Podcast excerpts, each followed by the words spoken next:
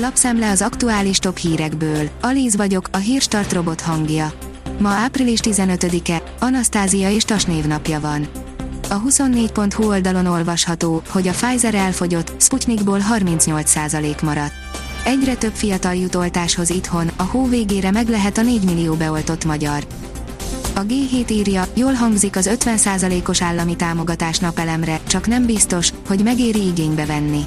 Roham indult a napelemes ingyen pénzért, de ha elkezd valaki alaposan számolni, akkor hamar rájön, hogy hosszú távon a konstrukcióval nem feltétlenül jár jól.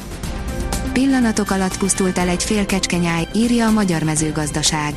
A pásztor még soha életében nem látott hasonló tragédiát, de a falu idős gazdálkodói sem hallottak, még csak hasonló eseményről sem.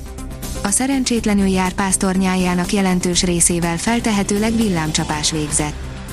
Az ATV írja, még mindig sok a kérdőjel a vakcina igazolvány körül, de az biztos, hogy a karantént nem váltja ki.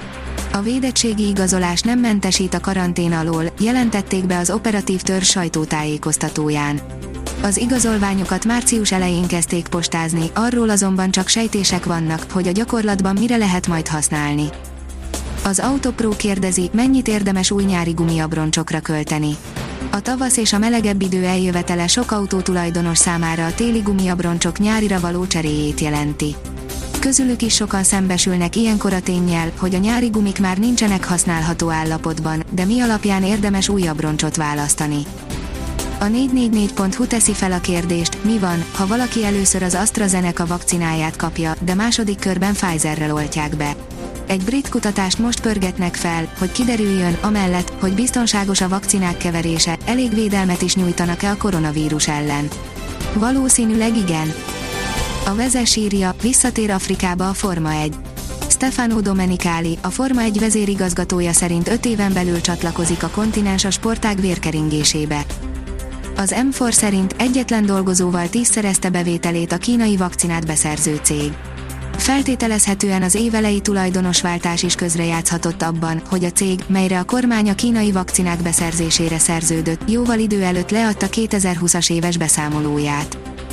Bot Péter Ákos, elkerülhetetlen lesz idővel az átfogó adóreform, írja a privát bankár. Fája a megnövekvő adókulcs az amerikai cégeknek, közvetve az amerikai gazdaságnak.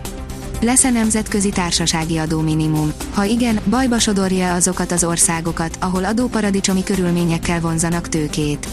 Komoly súlyú ügynek látszanak ezek a kérdések, de mindez odébb van még.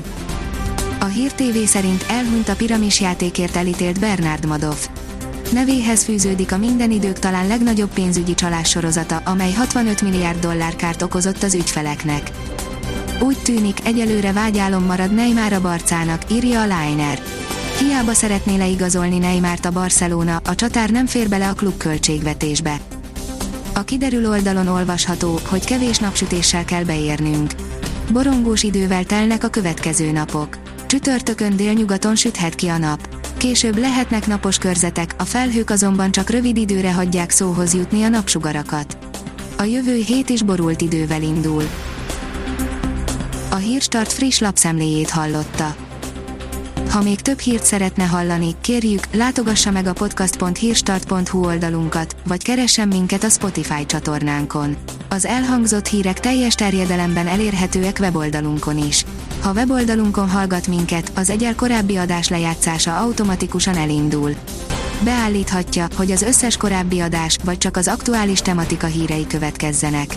Köszönjük, hogy minket hallgatott!